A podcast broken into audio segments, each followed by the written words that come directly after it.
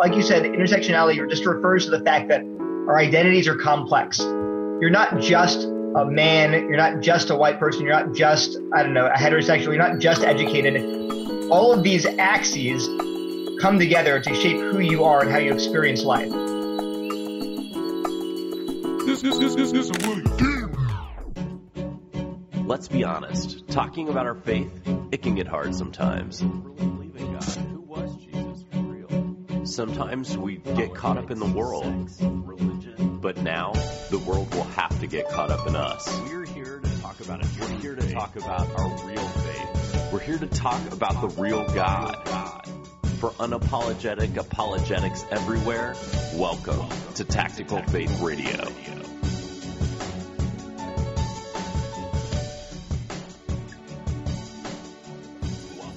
Welcome to Tactical Faith Radio. This is Matt Burford. Uh, there's a lot of subjects to cover.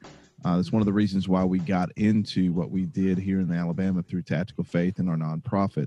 Uh, there's so many things that we can think about, and there's so many ways that we could prepare for it. Um, one particular subject, uh, Shannon, of course, is our graphic artist uh, and also creative content manager. He's he's a lot more than that. Uh, but one of the things we've been talking about as Southern Baptist um, is the the idea of intersectionality, the idea of critical race theory, those things have been popping up. Now, those those sound like very complicated uh, phrases, and they are. Um, but the Southern Baptists have been dealing with that. And when I was at the convention in in Birmingham, Alabama, in June, uh, we had something called um, it's it's kind of resolution nine, I believe, where it dealt with this particular issue. Is at the end of the convention uh, nobody was in there, but they passed a resolution that said we're going to start looking at critical race theory as a viable kind of hermeneutic, as a viable way of looking at scripture. Uh, for those who didn't know any better, it passed and it was, you know, it, it was just gone with the wind, right?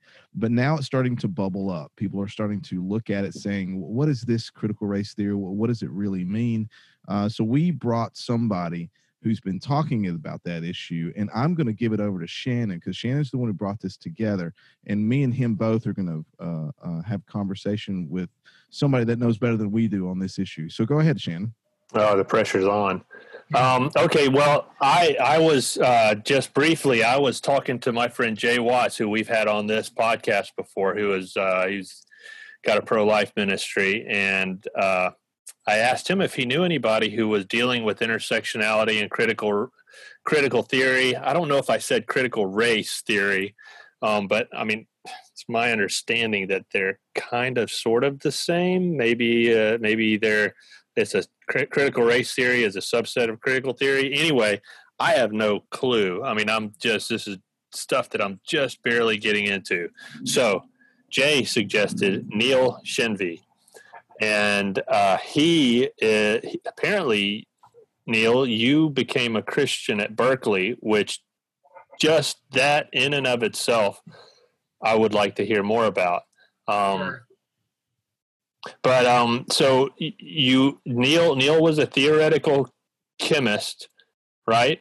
Yeah. And uh, now you're a stay-at-home dad, teaching your children in a homeschool environment, and you have a uh, you have an apologetic ministry that that uh, or at least an apologetic website that you yeah. publish a lot of good content on. I read several of your papers about critical critical race theory, critical theory, intersectionality, uh, all of these other kind of buzzwords that keep popping up around in uh, in our culture and things that we're beginning to see pop up in theological discussions, uh, you know, one of the things that I've seen is people people will accuse uh, a lot of a lot of the larger uh, personalities within the evangelical movement of of being in, already being kind of indoctrinated or having this these kind of ideas percolating and and and oozing out of of their talks and stuff like that.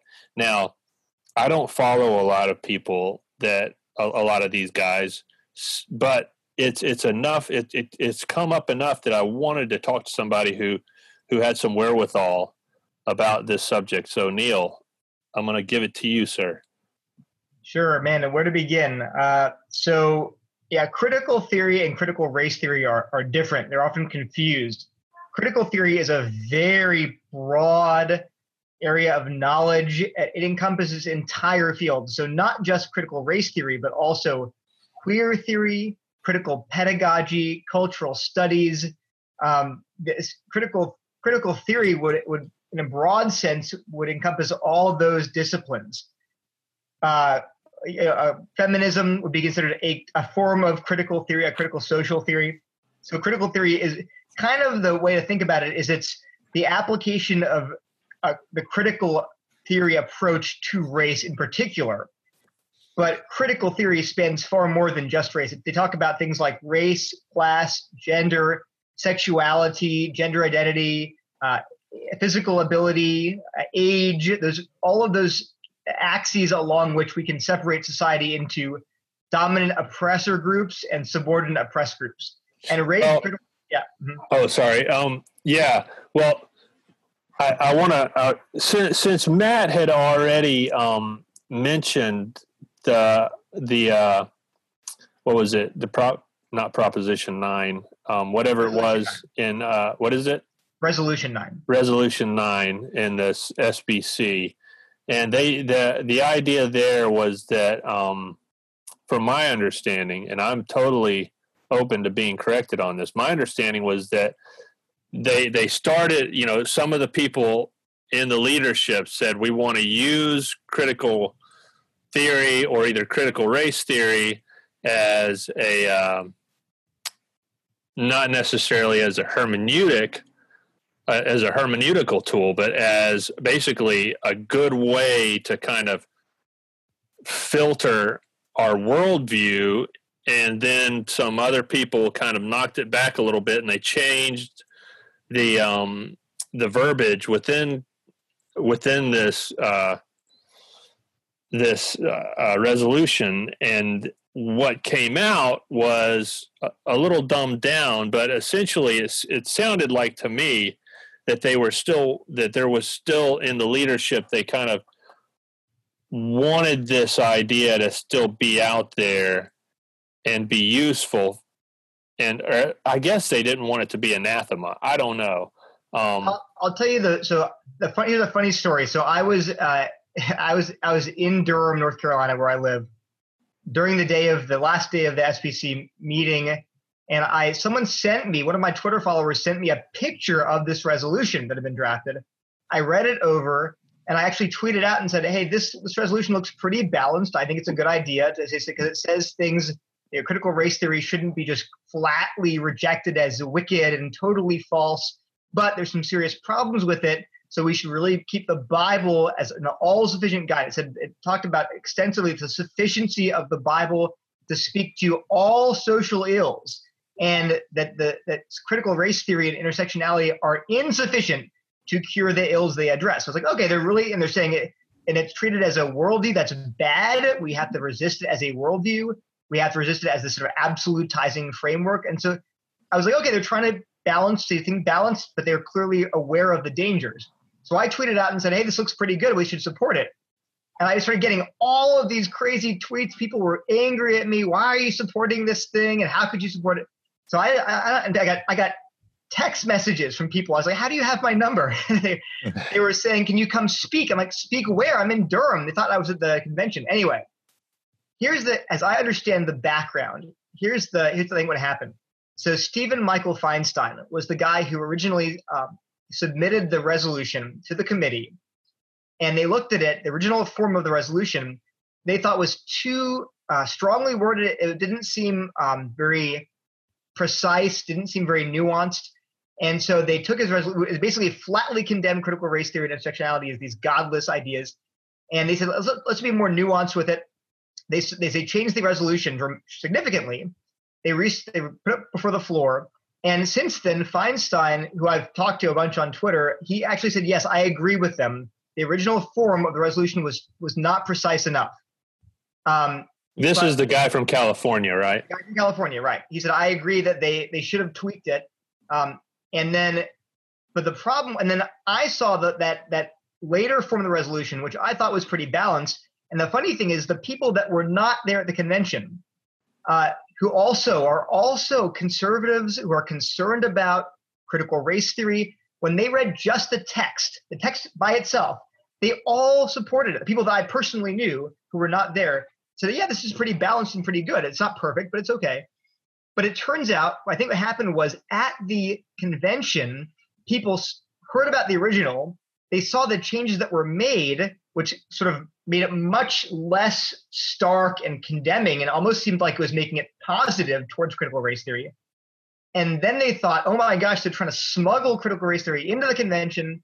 So they got upset. Tom Ascol proposed an amendment, which I think would have been a good kind of amendment saying, hey, it's more than. So apparently, one of the speakers said, well, critical race theory is just a neutral analytic tool. That's not right either. That wasn't that was not in the resolution. It didn't say it's just an analytic tool. It said it is an analytic tool, which is not quite right either. But the bottom line is that I think there's a lot of confusion uh, around this resolution. What I would say number that one, was my impression. What you just laid out. That was that was, and I, you know, I have not looked into it. I, you know, uh, I would what I would strongly recommend. It's a it's a very short resolution. I would absolutely. Yeah, yeah, I, yeah, I have read it now. Read it, yeah. People, so that for example, the idea that CRT is being used as an as a, being recommended as a hermeneutic that is literally not in the text at all anywhere. It's just not. In fact, if you look at the text, the actual text it never says Christians ought to use CRT. They should use CRT. It merely says that some evangelicals have used CRT and found parts of it beneficial. And again, I can confirm that that's true. I can give you examples of how critical race theory, the ideas that are that are in critical race theory, they can be very selectively applied in a in a pretty neutral way. However, I would hasten to add what the resolution left out and should have included was that these ideas are also embedded and emerge out of a very, very dangerous uh, and unbiblical worldview. And so we have to be very careful to test all of these ideas and claims and reject emphatically that I think I would say the foundational claims of critical race theory and intersectionality are false. So while you can abstract a few ideas and, and tools from it, I'll get, give examples we should be very careful. It'd be like talking about I, the, the example I like to give. There are a couple, but it's like talking about feminism, or like talking about um, uh, biblical studies. Right? Can you condemn biblical scholarship as a whole? No, you wouldn't want to do that mm-hmm. completely because, like, what do you condemn? Like text criticism? Like, you, you know, how do you get the Bible? Well, you got to go through the, the sources and the text and figure out which ones are the most reliable. So that's fine. But can you say, well, biblical studies as a field is wonderful and great. We should all just embrace it wholeheartedly and uncritically. Well, no, because there's lots of biblical studies out there that's that's actually not good for Christians to embrace. So there's a you just need very a nuanced approach to these ideas. And so I think I know from speaking to the people on the committee, um, they were trying to aim just for precision and nuance. They were not trying to smuggle CRT into the SBC. And when actually, when um, Feinstein proposed a new amendment, a resolution in, in the California SBC, um, Trevin Wax, uh, Curtis Woods, Keith Whitfield all supported the new resolution, which was much more incisive and rejected critical race theory as a worldview very clearly. So they supported that amendment. That it didn't end up being even coming to the coming to the floor. But the point is, they, I don't think they were they were part of some grand conspiracy. I, in fact, I, I'm sure they were not to smuggle CRT into the SBC. Um, I think they were just trying to, like I said, provide a precise statement, both acknowledging that it can be useful and yet that it also can be very dangerous. Does that help? Uh, yeah, yeah, yeah. These these these things, um, like you had mentioned, intersectionality. I think right. maybe maybe you mentioned that to me in a text message, or maybe I read it in one of your papers about how intersectionality is probably the the least controversial part of critical theory in general, I guess, if critical theory is kind of the umbrella here. Um, and, uh, you know, I get it, right? So, like, intersectionality seems to say that, like, it's a, it's a, let me see, I, I wrote this down a theoretical framework for understanding how aspects of one's social and political identities might combine to create unique forms of discrimination. Now, that last part, unique forms of discrimination, I would like to reword that to say to create unique perspectives or perspectival ideas or experience help shape your worldview you know yeah. because i mean there are there are obviously a, a, number of things that that that shape each one of us right so like mm-hmm. the the uh, the the example that that's usually given or maybe i read this in one of your papers was that you know like you have a black woman right yeah. a black woman doesn't just know what it feels like to to to experience racism she also knows what it feels like to uh, to experience sexism, mm-hmm. right? And so then you have her being able to relate to more than one different type of group, right? And yeah. and so these that this this is where where like the, the the things that kept popping into my mind two two genetic fallacies that just like whenever I was reading this stuff is like a straw man argument and uh, and the genetic fallacy. Mm-hmm. Those two things seem to just come to the forefront of my mind whenever I was kind of reading these things, and it just you know it, it seems like a lot of critical theory props up a straw man that is pretty easy to take down. So I'll, I'll I yield back to you. Yeah. So intersectionality in the this whole field is plagued with um, equivocation and sort of it's the, the, words are defined in strange ways or they can be defined narrowly or broadly. So narrowly like you said intersectionality just refers to the fact that our identities are complex. You're not just a man you're not just a white person you're not just i don't know a heterosexual you're not just educated. All of these axes come together to shape who you are and how you experience life now, Kimberly Crenshaw coined the term intersectionality, I think in 1989, because she was looking at um, the experience of Black women. I think it was at GM, General Motors. And she argued that so the question is do Black women face discrimination? And she was saying GM could say this GM could say, no, they don't, because look, we have plenty of Black people, we have plenty of women. So we don't discriminate against Black women. But her point was, well, wait a minute, you could have lots of Black men and lots of white women and no black women at all. So does that count? Can you just say, see, we're not discriminatory because we have lots of blacks and lots of women? She's her point was you have to treat, you have to notice that sometimes these identities can overlap in unique ways that so you can't just say we're fine, we're not, we're not discriminating because as long as we have plenty of blacks and plenty of women, we're okay. That in fact, black women constitute a, a sort of uniquely oppressed group uh, that they can't reduce be reduced to either their race or their gender. And actually, the Supreme Court, I think, didn't did, did, ignored her ideas, but in principle, it's just a good point. So the way I like to fr- frame it is that we use that analysis all the time in very fruitful ways as Christians. Here's a silly example, but it's obvious. If you go to your pastor and you want to start uh, a single mom's ministry, and he were to say to you, well, that's ridiculous. Why? We already have a mom's ministry and we have a singles ministry. Why do we need a single mom's ministry? I mean, gosh, that seems like overkill.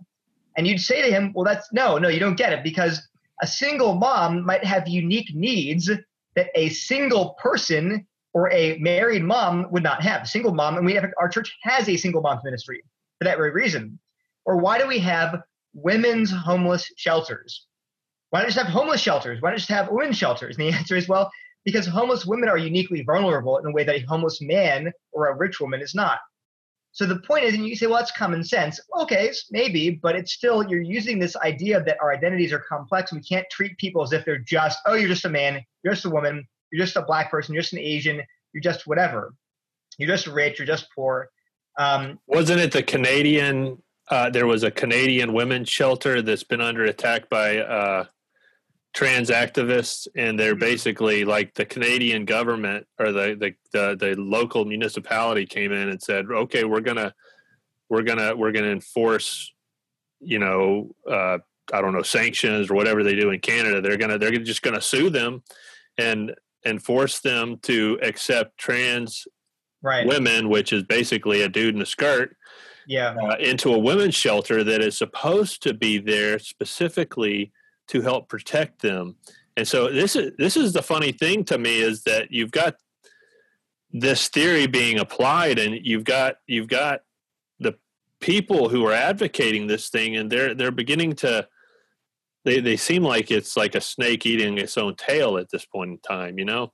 Yeah, there's a lot of tension for various reasons. There's tension within this sort of. I mean, like I said, queer theory is broadly part of critical theory, um, but there is tension between, say, queer theorists and trans activists and um, modern feminists because uh, they're now actually they have the derogatory title of trans exclusive radical feminists. That's oh yeah, I've seen that. Yeah, because there's a battle because between them because radical feminists are like, no, you can't. A biological male cannot just declare himself a woman. That's not what makes you a woman. Whereas trans activists are like, well, that's transphobia. So there's actually a, a strange situation in which conservative Christians are kind of like uh, on the same side on this issue as these radical feminists because they all we would also say, well, yeah, that's right. There's something essential about being a man or a woman. It's not just a better identification. But that's a that's a that's way down the road in terms of understanding critical theory.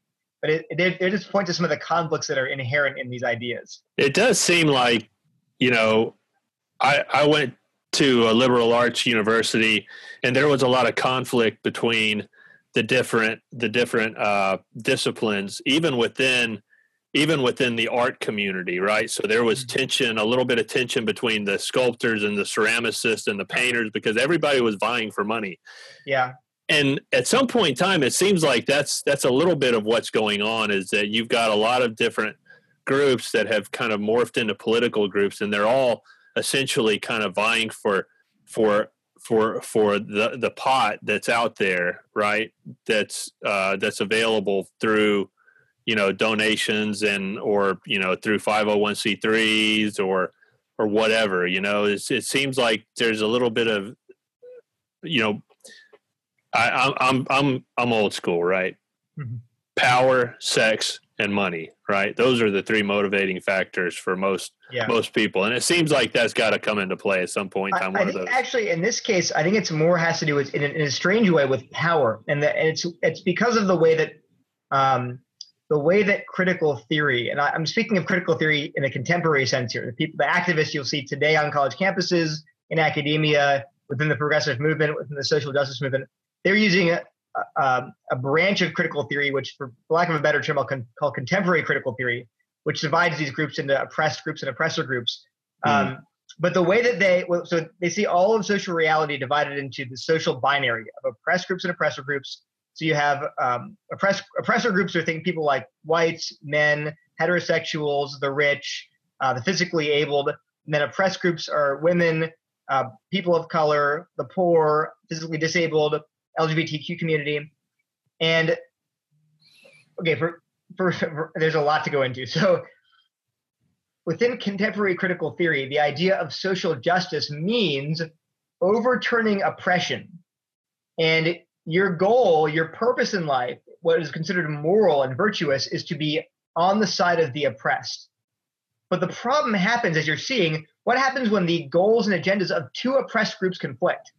So, what happens when you have say, the goals of transgender people with the goals of radical feminists in conflict.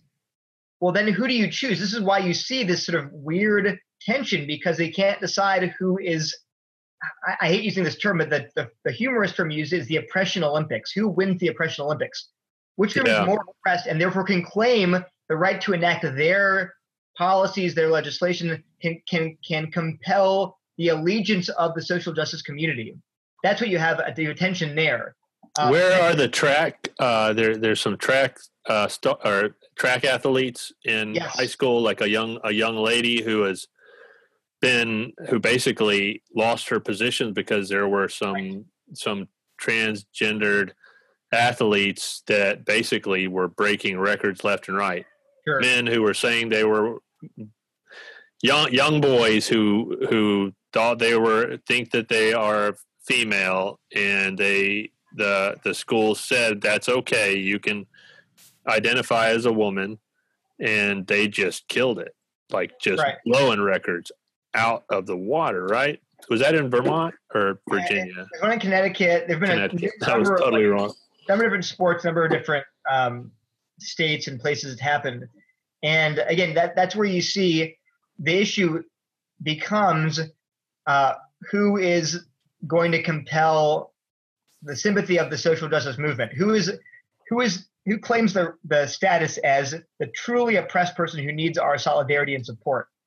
And in that case, the the female athletes uh, were even though you could claim that well women are the oppressed group but yes but trans women are even more oppressed than than biological women and they're even though they're that's the funny thing and then the, the radical feminists would say but even though they're not they're not women at all they're men they're not oppressed so it's it's this is why you have this tension who who compels the allegiance of the movement and there's always been this tension so actually interestingly um, there's some really interesting signs from the women's march in 2017 that I, I put, you can pull up on Google. Um, but one of the signs, this is from the Women's March. Let me read. I have it on my computer here.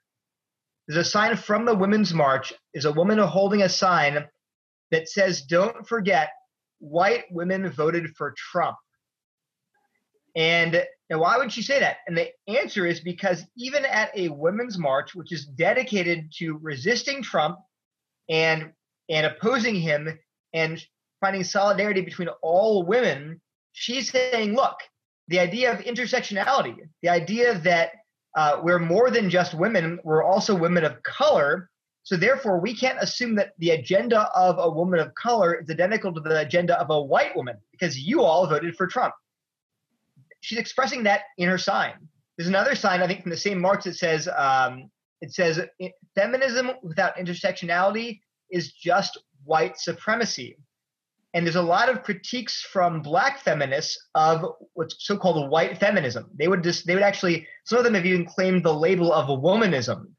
Uh, they they don't want to be called feminists. Black feminists sometimes call themselves a women womanists because they want to differentiate themselves from the so-called white feminism, which tends to center the concerns of you know educated, rich, middle upper middle class white feminine white women they would say our concerns are not your concerns. So that, a, that, that I think that kind of tension is the kind of thing you're seeing with the conflict between radical feminists and the transgender activists. So, so bringing this back, so you know, some of that is uh, out in the culture. I mean, it's it's it's all over the place in the culture. Yeah. Um, I think I think my question is how how is this negative. So I can see where some of this would be okay. Uh, thinking about some of these ideas, being able to be alerted to some of these ideas and be like, okay, yeah, I kind of see where they're coming from. But there's there's a lot of uh, there's I got a bad taste in my mouth already with a lot of this stuff, and so and I I think that I think that a lot of it came came to fruit um, during the election, right? Whenever you had so many people in the evangelical world treating with with severe contempt people who were willing to maybe not maybe they weren't even really willing to vote for Donald Trump. They were just willing to vote against Hillary Clinton or against the Democratic Party because they had strong convictions about uh, say life life issues right concerning abortion and being pro-life right? And so you know a lot of people just have have that that conviction right off the bat and have a hard time finding anybody in the democratic field that they're willing to vote for. And hillary clinton was obviously gung-ho for planned parenthood. So they're like well if it comes down to it if I have to choose Donald Trump, I will, and I will. I'll, I'll pull. I'll pull that lever for Donald Trump. Mm-hmm. And there were a lot of Christians who were already saying things like, and I, I don't, I don't think that Donald Trump is a racist. I'm not here to defend the man in any way, form, or fashion, but I don't think he's a racist, right? And but and and I think that there were even if if it has been proven in the last three years that he was a racist, when he first got elected, there was there I didn't see any evidence that the man was a racist. I saw him popping off a lot, saying a lot of goofy things, you know, but racism wasn't the thing that I saw. But that was that was typically the thing that I saw lobbed at him over and over again with within the evangelical world, and also there was uh, there were several prominent Christian uh, evangelicals who who were in the public spotlight, and they they were lambasted for giving even tacit approval of the man, and so I I'm not sure that that's where this is coming from this idea of critical theory and other things like that, you know, but it, it seems to be in the water though already in a lot of places. Yeah, so definitely the, the election of Donald Trump exacerbated or, or further, further polarized people on both sides of the aisle, I'd say. Um, but critical theory and critical race theory, they've been around for decades. Even they're even growing in popularity uh, for a long time. But I would say actually, I think the recent what re- really spurred the growth of critical theory and critical race theory in recent times were, were several things. One, I would say uh, the issue of uh, the LGBTQ movement and mm. uh, gay marriage, uh, same sex marriage, trans activism. The other thing would be um, Black Lives Matter. Um, Black Lives Matter, the organization, is, if you read their writings, they're pretty transparently rooted in the ideas of critical theory and critical race theory.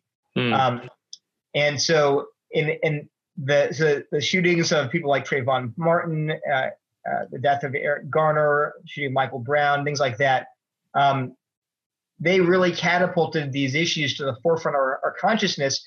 So I think evangelicals, many of us, were seeking for ways to talk about race, to talk about racism. The Me Too movement, right? Uh, the re- revelation of um, sexual abuse and cover up within the SBC in Texas and I'm sure all of I mean all over the U.S. has had examples of it. But all those things were happening, and we've been trying as evangelicals to to find language, find a framework to address these issues like racism, sexism, abuse, etc. That's a good thing. But I think because of that, we've latched on to these ideas from critical theory, and that's not such a good thing. I think that in fact that they're going to do the opposite of what they promise. They're not going to bring greater unity, greater love, greater peace, they're going to actually destroy unity and end up because they're, they're rooted in a very unbiblical way of seeing the world. Um, so I get I, I, want to take sort of again that I, I supported resolution nine because I want to take that nuanced approach. I don't want us to reject critical race theory completely uh, in the sense that I want to reject the elements of truth that it affirms. For example, one of the primary tenets of critical race theory is that race is a social construct, right? That, that we have created the idea of race historically. Um, of course, there you know there are such things as ancestry. You know, we come from certain continents, we have certain colored skin. That's reality. But the idea that you can lump together and think about it, you're really going to lump together an American, uh, a person living in France, a person living in like Russia, a person living in we're all, oh we're all the same. We're all white. We have totally different outlook. You know, a, a Muslim living in Russia and a Jewish person living in France and uh, progressive living in Oregon and a conservative living in Texas are not just all white. I mean, they're just very different culturally, politically, religiously, and and then in, the, in terms of just even in terms of how we, how we think about things sociologically. Uh, I, the example I use, I actually got a lot of hate mail from what actual neo Nazis. They don't they don't like me for saying that race is a social construct because they of course they want to believe that race is a really important thing, and that people can be ranked in a hierarchy of, of racial groups. Um, but one of the things I point out is take a, a, a black man in the U.S. who marries a white woman and they have kids.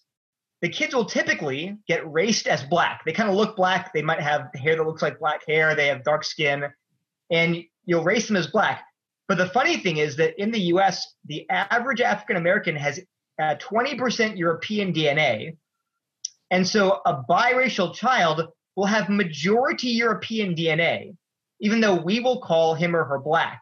Mm. Which just shows you again, it just shows you that just genetically, like we the way we think about race is just based on our conventions, right? The fact that we look at some dude from like Brazil or uh, you know, the Ivory Coast or, or, or anywhere, and it will say, oh, he's black. And it will conflate these huge ethnic groups. Or we look at person, people from Asia, we're like, oh, he's Asian. Like there's no difference between Japanese people and Korean people and Chinese people and people from Vietnam. Oh, he's Asian. That whole thinking is a social construct we've developed. Yeah, I had a friend in college, and she she looked at me and she said, "I'm not a carpet." What? when she said I, I I introduced her as being Asian, and she looked at me and she said, "I'm not a carpet," and like an uh-huh. Asian carpet. Oh, okay. Yeah, Yeah. No, and I took it. I understood where she was Yeah, coming yeah, from. I was like, "Sorry," and we were friends. You know, don't get me wrong. But that, my point is just that okay. So that so that but here's my point.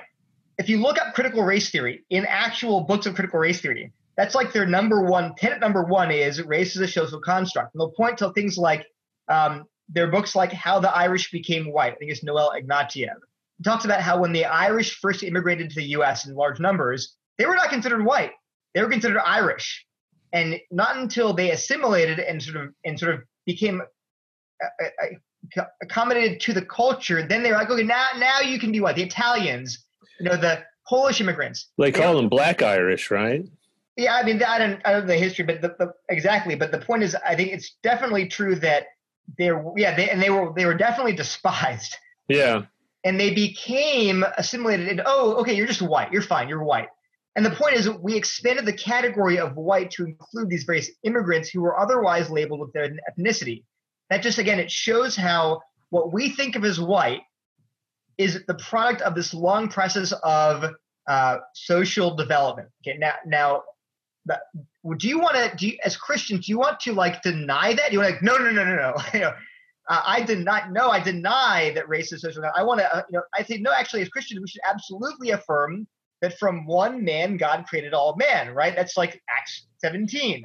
We yeah, want to affirm that absolutely that these divisions of white, black, Asian, they're not, they're superficial. They might be socially constructed, but ontologically, we're all made in God's image, which is why racism is wicked, because you're you're despising people because of a category that God does not recognize. God does not look at you and say, you know, you're you have value because you're white, you have value because you're black.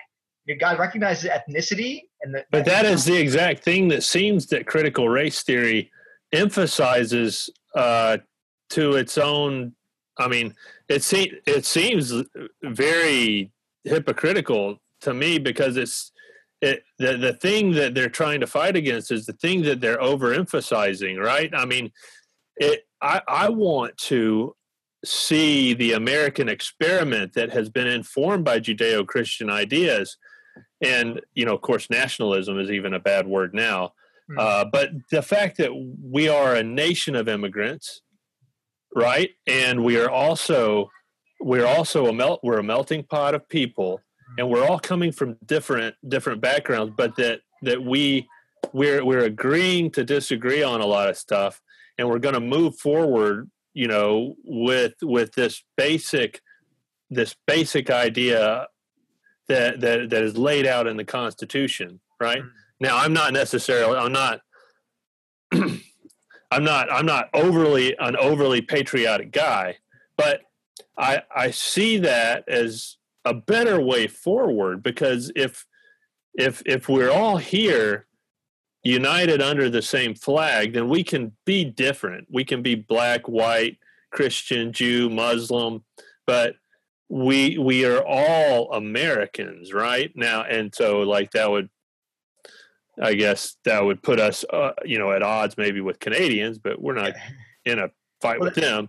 But you you you get what I'm saying though a little bit maybe. So that, so that and this is what this is where it gets tricky though. So all I'm saying though is that at least that first core tenet of critical race theory, which is that race is a social construct, we'd want to affirm. We wouldn't want to be like, oh, that's garbage. that's critical race theory. No, that's just actually that's a place where critical race theory would overlap with a biblical view of human nature. We'd say they're not identical, but they're, they're, they're they both recognize that these categories, these broad categories that lump people into these races, it's not the right way to, to think about human nature.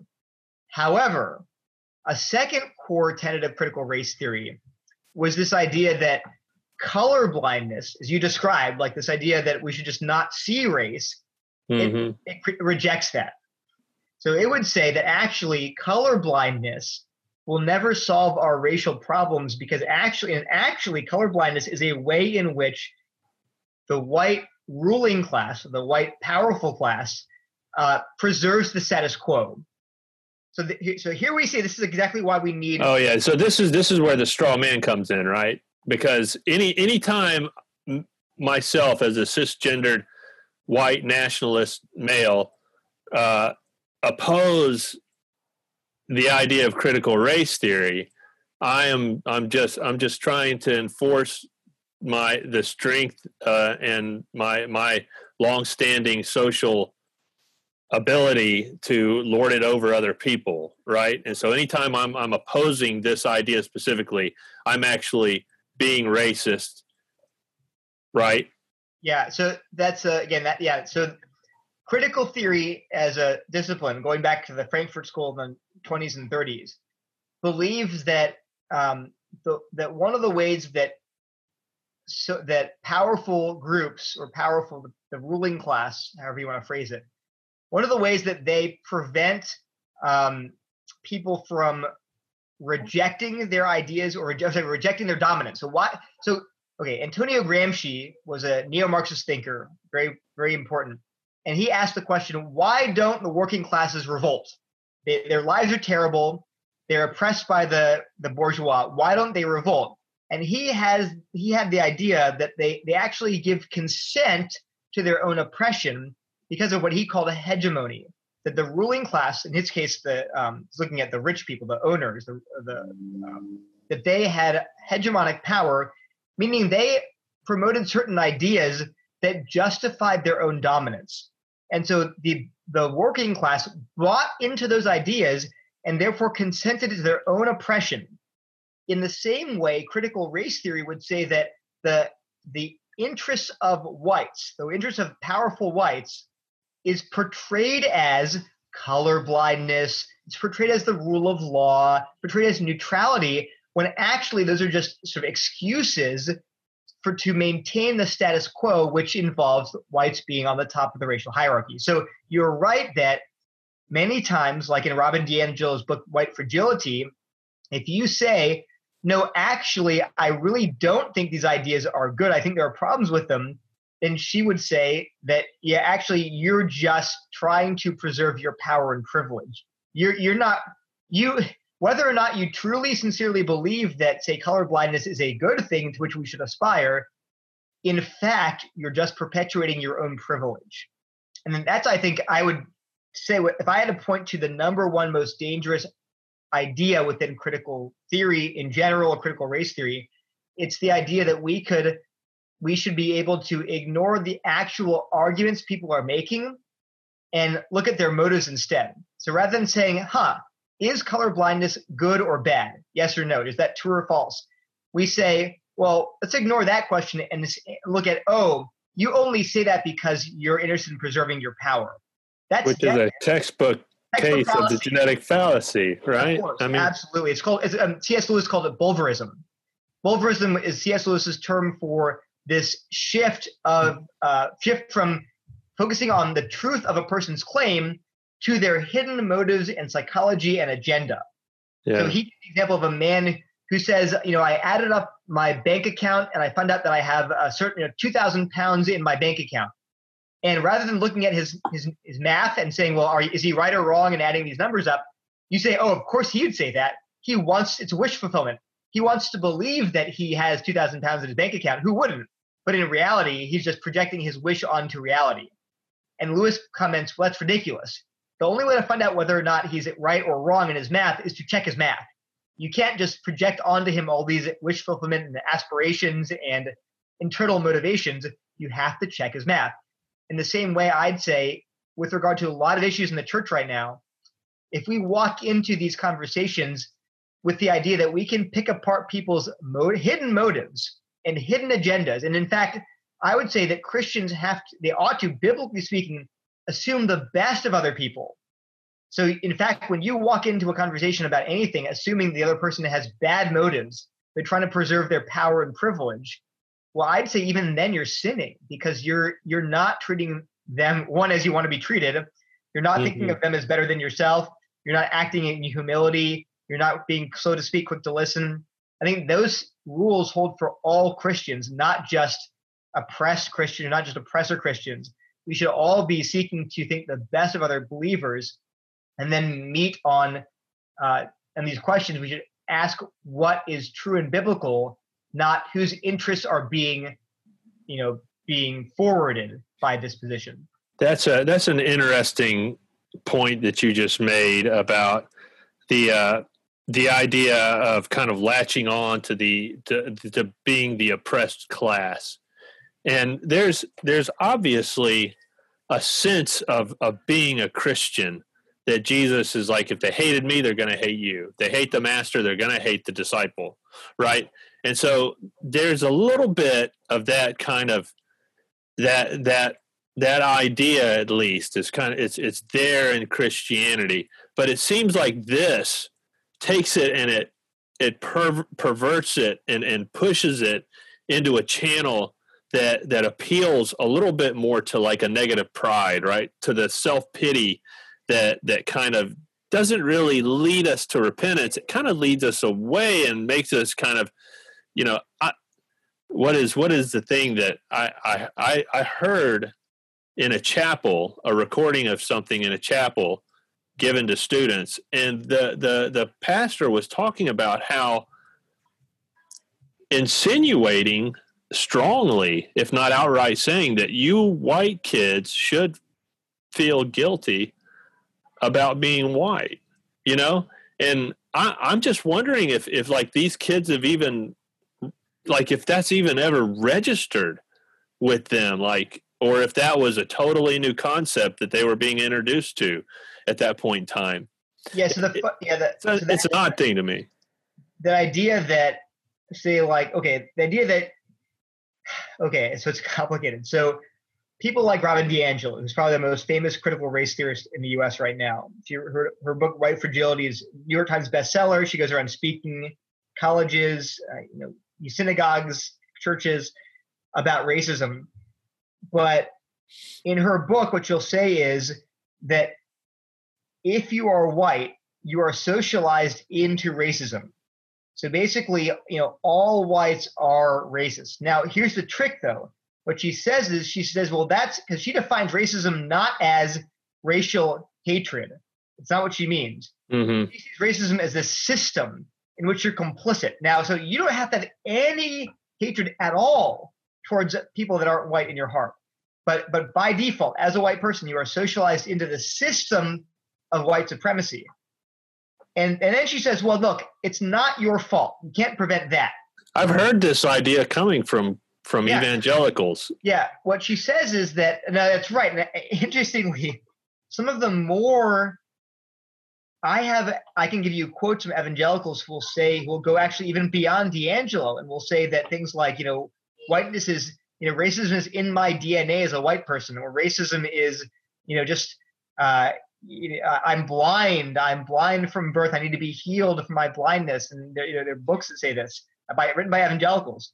And what she would say though, she says, well, you're not morally guilty just for being white and therefore racist. You're not. But, but here's the but. Okay. You you can't you can't control that. You can't control being born into a racist society. However, you can control how you respond. And so now it's your now it's your opportunity to divest from whiteness and to take up the mantle of anti-racism. And if you fail to do that, which is the implication that is, and if you fail to do that, you are guilty. So hmm. is it's sort of bait, that's not bait and switch, but it's what she gives with one hand. She'll say, on one hand, you're not you're not a sinner just because you're white. But if you fail to embrace my ideology, then you're guilty.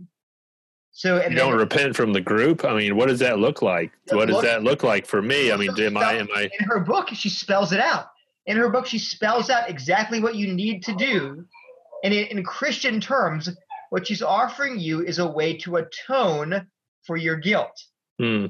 so it's a little bit different so she's not saying Is this why liberation theology seems to be so mixed up with some of this stuff, and it works so well in in like uh, in some Catholic areas?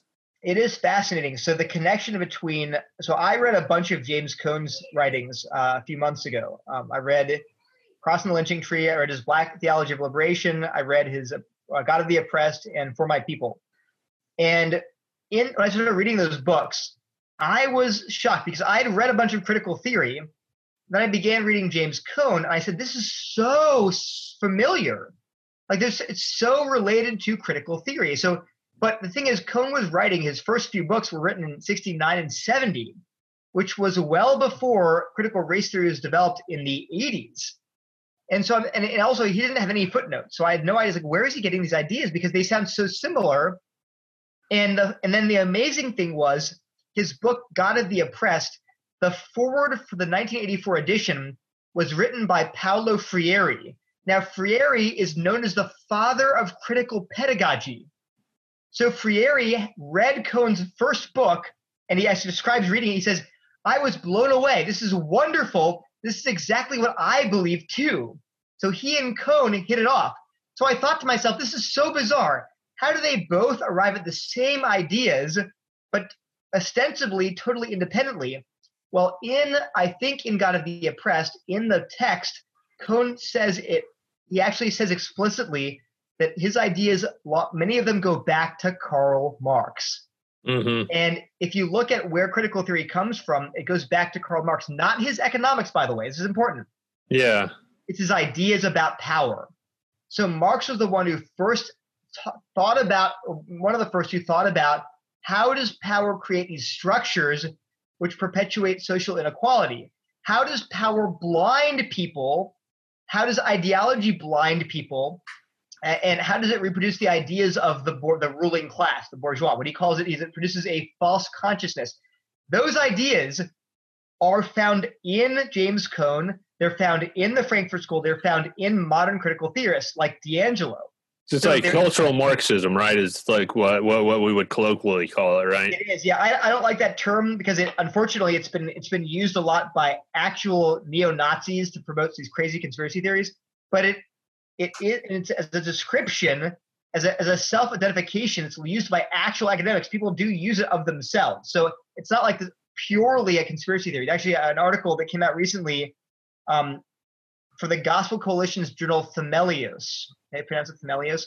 They have a, a long, excellent article on cultural Marxism, and that can really well. It's like 200 footnotes, and it, it shows that cultural Marxism is not merely a conspiracy theory.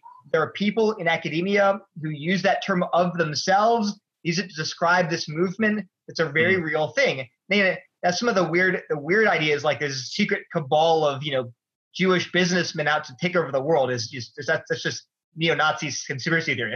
that's all crazy. But there is an there is there are people like Marcuse and the New Left in, in Britain who did call themselves cultural Marxists. And there are mm-hmm. scholars who refer to culture to refer to these thinkers as cultural Marxists. So it's not this just this purely conspiracy theory word. Uh, that that said, I prefer the term critical theory because there's no negative associations. So, anyway, so what were we talking about? yeah. Going, going back. Well, yeah. Uh, no, I I think I think this is good. I, I wanted to. I, I, know Matt. Matt's been pretty quiet. This dude's pretty sharp. I, I'd like to give him a chance to to jump in on some of this stuff. Maybe he's just been letting us go at it though. no, I just I'm always thinking the practical aspects of it. You know, our resolution in the SBC is non-binding to the individual churches, right? So the churches, each church is its own body, authoritative right. body. Uh, it, when the when the SBC takes a stand in the res, on this resolution, what it's saying is these are things that we should be thinking about as a collective group. So my question to you would be, um, why now? Um, I mean, what, what what is it about this that we need to think about? And, and everything you're saying, I think, is challenging and true. Um, eh, things I need to think about, but practically how is this going to translate and how should this translate to individual churches or associations state level or county level whatever i mean what what does the plain pastor and his layman what do they need to think about this to move forward how can they think about this that helps them spiritually grow form towards christ likeness and how do they know what not to use and to throw out of their church Sure. So I'd say that there are two errors we have to be on guard against. I call them critical race theory alarmism and critical race theory denialism. Uh, you know, alarmism would say, you know, every time someone mentions the word race or social justice or sexism or anything like that, whenever they say any of these words, they talk about racism. Oh my gosh, they're cultural Marxists. They're going to infiltrate the church. We have to, you know, this is terrible. That's alarmism, and in fact, and so that's one error, and that's and that's bad. And actually, I'll tell you why in a second. The other error is critical race theory denialism, which would say, you know what, uh, there's no critical race theory in the evangelical church. No way. You know, people making these accusations are they're slandering people. It's not true at all. Critical race theory is fine. It's just this neutral analytic tool. It's all it is. Well, that's not true either. And ironically, what I would say is both of those ex- positions they fuel each other. So if you're an alarmist who's always going around yelling cultural Marxism at everything that moves, you're giving credibility to people who are like, see, see, all we do is talk about racism, and here you are calling me a Marxist. And that's so you're actually helping them discredit your concerns. They're so fulfilling the stereotype. It's like a self fulfilling prophecy, kind of, right? Little boy who cried wolf, right? If you call everything yeah. Marxism, and then when it actually comes, when something is actually dangerous and you call Marxism, they're going to ignore you. So you have to pick your battles. And in fact, what I would say is that the best thing you can do, I always tell this in my talks, the best thing you can do if you're concerned about critical race theory is to talk loudly and honestly about racism. I kid you not, because what they're this narrative that's being sold is no one the only way to talk about race is by with, with critical race theory.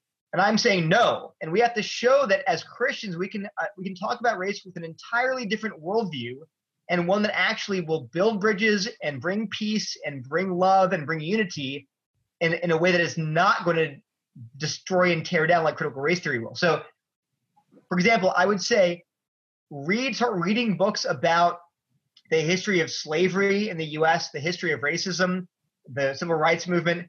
Read books. I always recommend uh, Dr. George Yancey is a um, he's a Christian sociologist.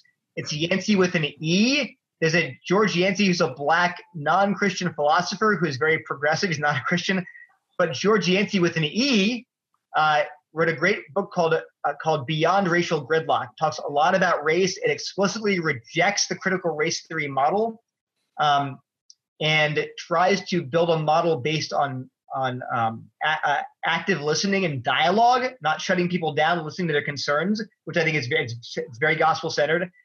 Um, people like Carl Ellis is a great one to talk to talk to and th- follow on Twitter about racial issues. Um, trying to think. Uh, there's another one I, it escapes me right now. But George Yancey and Carl Ellis. Oh, Lisa Spencer. She's not as well known, but she's on Twitter a lot. I really like her writing. I appreciate it. But there are a lot of people out there that are that are um, that are trying to approach race biblically and talk about racism. And racism is. I mean, you guys are in Alabama. I can't imagine that there are no racists in Alabama. I, mean, I, I don't want to stereotype here, but they, there are, and there are racists everywhere, and it's a sin, and we should say it's a sin as Christians, right? I mean, we should call it out. I worked in a I worked in a factory in Clanton, and uh, which is about an hour south of Birmingham, right, which is the largest city in Alabama, and uh, and I mean I saw it I saw it on both sides of the line. You yeah, know? I saw well, you know black black guys that they wouldn't sit at the table with you in the yeah. cafeteria. No way. And if you sat down with them, they'd get up and move. You know, yeah. I mean, I, and then you know I'd, I'd I'd see I'd see white guys you know that that would that would make make make racial jokes and stuff like that. But yeah, so I mean it's it's there. You know, I just the thing that the thing that the thing that bothers me the most, or maybe not the most, one of the things that bothers me about this these ideas is that it doesn't seem to it doesn't seem to be very introspective for the oppressive the oppressor the quote unquote oppressor groups you know? Yeah well because there is a built-in asymmetry between oppressors and oppressed. So um, this is where the phrase you know people of color can't be racist by definition. They, they redefine racism to be prejudice plus power. And so racism just can't by definition can't uh, can't be something that a person of color can do. I would say you know as a christian racism is a sin. And sin is not based on your power or your group's institutional power. Sin is based on essentially your, it's against God. If you despise a person of another skin color for any reason, well, that's a sin. Uh, and so I think this that alone should give us pause when people have this definition. It's it's asymmetric. And but the point is, I think we need to talk about these issues and that we shouldn't be afraid of them. If we if we think that talking about slavery is Marxism, then then frankly you're be, you are being fragile. I mean, come on, you'll be a snowflake here. Man up. Talk about your history. You talk about the Pilgrims and the you know the Mayflower and the Gettysburg Address and blah blah blah. You can talk about other things than that, right? It's part of our history, and it's a sad part of our history. It's a miserable part of our history. We should own it. Um, but I think coupled with that, so I, that's what I always say to, especially to conservative evangelicals, you need to read people like Ta-Nehisi Coates, Between the World and Me. Read Ibram Kendi's Stamp from the Beginning. Read these books by, you know, by people that are that are progressives that are trying to that have a totally different outlook on race than you do but at least read them.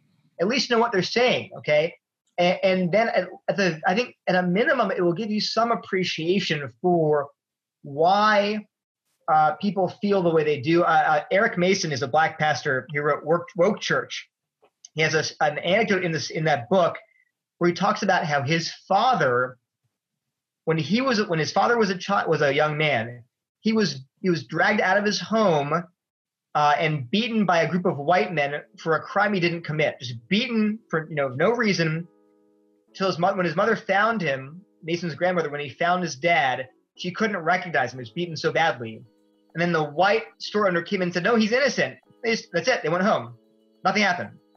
And Mason, growing up, heard that story, and, and he says, "Look, that's how I was taught to relate to whites."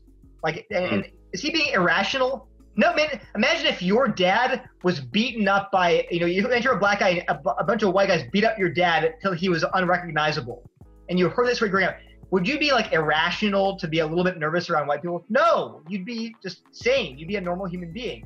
You'd have now, and what, and then what should? Okay, I'm half Indian, but what should you guys do if you're a white person and you know that some of the people in your congregation have had these experiences then you should be what? Should you say, "Oh, come on, get over it. I'm your brother in Christ"? No, you should be extra sensitive. You should be extra gentle. Show them that you they can trust you because you love them because you're a Christian. And work to develop trust where again, it's not your fault, it's not their fault. It's again, it's the fault of evil out there that other people did, but you can end it. Right? You can break the cycle of fear and mistrust by showing love and gentleness to your brothers and sisters in Christ. So that's number one. But then number two, I would say we also have to explicitly name and reject these ideas. So I, I talk in my talks, I give a whole section about slavery, lynching, uh, modern day discrimination and racism. I, I talk for like 10 minutes about that. No one bats an eye. No one's out there calling me a Marxist. Why? Well, because I also make it very clear that the way that critical race theory is approaching these issues is wrong. And so I think we don't have to choose between, you know, embracing critical race theory or embracing racism. We can reject both. Mm-hmm. So we need to name, we say, here's what critical race theory gets totally, totally wrong. And not just say as a label, oh, this is Marxism. We need to say, here's this idea, here are people, here are quotes from critical race theorists promoting this idea, here's why it conflicts with the Bible. We need to be clear. We can't just write it off. And, and you know, I think people are just want to be, I, I don't want to say they're lazy. They want a shortcut. They want to just be like, just say it's wicked and then we'll be done with it. That's not yeah. how we combat ideas. You have to combat ideas by understanding them, number one, and number two, showing why they're false. Don't tell people that they're false. Show them why, according to scripture, that they're false. Um, and then also, and then also note, and then point out when they're also true. You don't defeat a worldview by only pointing out that it's completely false and wicked. I mean, think about it. Why is it so popular? If it were completely nothing but lies from start to finish, people would just reject it. It's successful and popular because it contains elements of truth that get people to buy into it. So to combat it, we have to identify what it gets right and then show how that is gets sort of gets you hooked where we point out that actually a Christian worldview makes better sense of these truths, which are captured only in part by critical race theory. Neil, you got you got a little southern preacher in you, man. You, you got a little hot there. I'm from Delaware. I'm not from the South. I, All Christians are southern. No offense. So if you're a Christian, you got a little Southern in you. I am Southern Baptist though, right? So I guess So, so I would say this is what we're trying to do, and this is what you're trying to do. We're just trying to get serious Christians to think seriously about concepts, be Berean in their outlook, but also look in Scripture. And there's there's plenty of, I mean, I'm thinking of just Christ doing his mission work in Samaria. Uh, in a lot of ways, that was that was the racism of the day was not dealing with the Samaritans, and he he chose to do ministry right there in a, with a, a a people group that the Jews hated. You have Onesimus, where Paul calls Onesimus a slave, his brother, Mhm. which in a lot of ways it just destroys the whole institution of slavery by Yeah. saying this person is my brother. So it's not like Scripture doesn't talk about these things. It's not like we don't have stories that we can point to. And I think I thank you for what you're doing and the work that you're doing, and coming on for such an extensive amount of time to help us think about an issue. And hopefully, uh, you'll come on more, and maybe we can uh, promote your ministry. And show who where can they go to get more of your work. Uh, if you just Google Neil Shenvi, N E I L S H E N V I, uh, you can find me. I'm like the only Neil Shenvi in the world. Um, and my website is shenviapologetics.com. And I, I do a lot of, I, I'm on Twitter probably too much. Uh, but if you, I'm at Neil Shenvi again on Twitter. And I, I tweet almost entirely about critical theory and whatever I happen to be reading, which is almost And memes. And you're memes. a you're you're a meme guy, right? Well, guy. we're big fans, and as far as we're concerned, we're going to adopt you as as as a tactical faith guy in Alabama. Okay, great. Um, you know, you'll have to say Roll Tide. You can't say War, War Eagle. Um, but you'll have to uh, come down and visit us more. And we thank you for your time. And we're we're we're big fans now, and we want to support you any way we can. Well, thank you so much, guys. Hey, thanks for coming on. Yeah.